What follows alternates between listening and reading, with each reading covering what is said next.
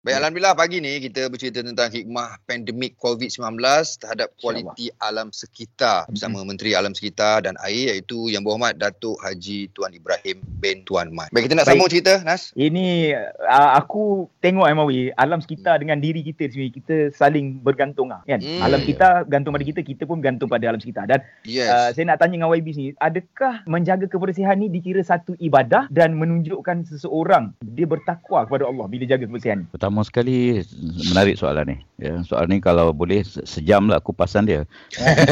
Oh, ni bobes. Oh, ini bagus soalan. Tapi kita ada tiga minit je Abi macam mana? Kita ada 3 minit je. Sambung-sambung. Jadi tiga, ha. tiga minit ni kena sambung balik. Cuma saya nak sebut ini lah. Pertama sekali kita kena faham. Konsep ibadah dalam Islam ni dia ada dua. Satu ibadah yang khusus macam semayam, puasa, zakat, haji, zikir, umrah apa semua tu. Kita hmm. sebut saja benda tu orang faham tu ibadah. Okey. Satu lagi yang dipanggil ibadah umum. Ibadah umum ni apa saja amalan yang kita buat yang tidak bercanggah dengan syarak maka dianggap ibadah. Termasuklah menjaga kebersihan. Sebab kalau tengok dah hadis Nabi SAW, Nabi sebut an-nazafatu minal iman. Eh, kebersihan tu sebahagian pada iman. Dah di sebahagian daripada akidah iman. kita. Jaga Baik. kebersihan dikaitkan dengan iman. Hatta jaga kita jaga kebersihan kita tu sebab tu kalau kita tengok soal tadi macam mana yang Ana tanya, macam mana ibadah tu dikaitkan dengan konsep takwa tu sendiri. Sebab hmm. kalau kita tengok puasa ni matlamat dia untuk melahirkan takwa pada Allah. Betul. Jaga alam sekitar apa semua pun dalam lingkungan ibadah. Bermakna tujuan Allah cipta manusia ni dan jin. Jadi mawi jin pun jin pun kena jaga juga ya. Oh. Tapi ada orang kata jin kan tak ada seluar sebab ramai orang pakai seluar jin. Jadi jin dah tak ada seluar. Saya nak sebut gini. Manusia dengan jin ni dua makhluk Allah Taala yang ia, dua ni saja ia akan dipertanggungjawab di akhirat. Allah sebut wa ma khalaqtul jinna wal insa illa liya'budun. Allah tak jadikan jin dan manusia mereka untuk mereka jadi hamba Allah. Jadi maknanya semua tu mesti lingkungan bertakwa pada Allah.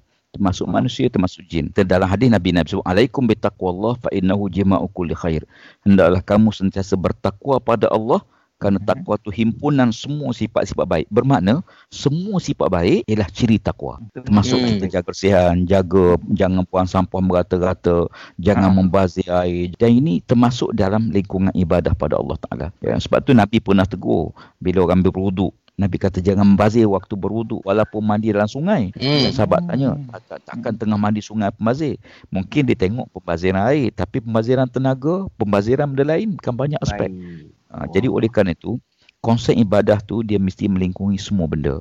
Ya, hmm. termasuk jangan buang sampah merata-rata. Sebab tu kalau, kalau boleh, sungai kita lah. Orang Melayu ni biasa sungai di belakang rumah.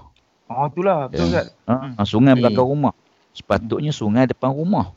Bila sungai depan rumah, dia akan jaga kebersihan sungai tu. Bila sungai Faham. belakang, uh, dia kata dia... nak ke mana? Nak ke sungai. Hmm. Uh, nak sungai tak ada kerja lain lah tu. Nak buang air. oh, okey. Maknanya kita jaga kebersihan. Jangan buang sampah merata-rata. Kadang-kadang ada orang fikir dalam rumah dia. Atau dalam kereta hmm. dia. Hmm. Dia buang sampah di luar kereta. Jadi dia memindahkan dia asalnya sepatutnya kalau kita ada sampah, kita kumpul. Jangan hmm. buang tengah jalan. Hmm. Jadi ini dia antara benda yang kita kena. Jadi saya nak balik pada persoalan tadi. Betul menjaga kebersihan sebahagian pada iman. Kebersihan itu satu ibadah pada Allah Taala dan dengan jaga kebersihan juga kita akan dapat melahirkan generasi yang bertakwa pada Allah Taala. Baik. Macam Allah. Terbaik. Ya.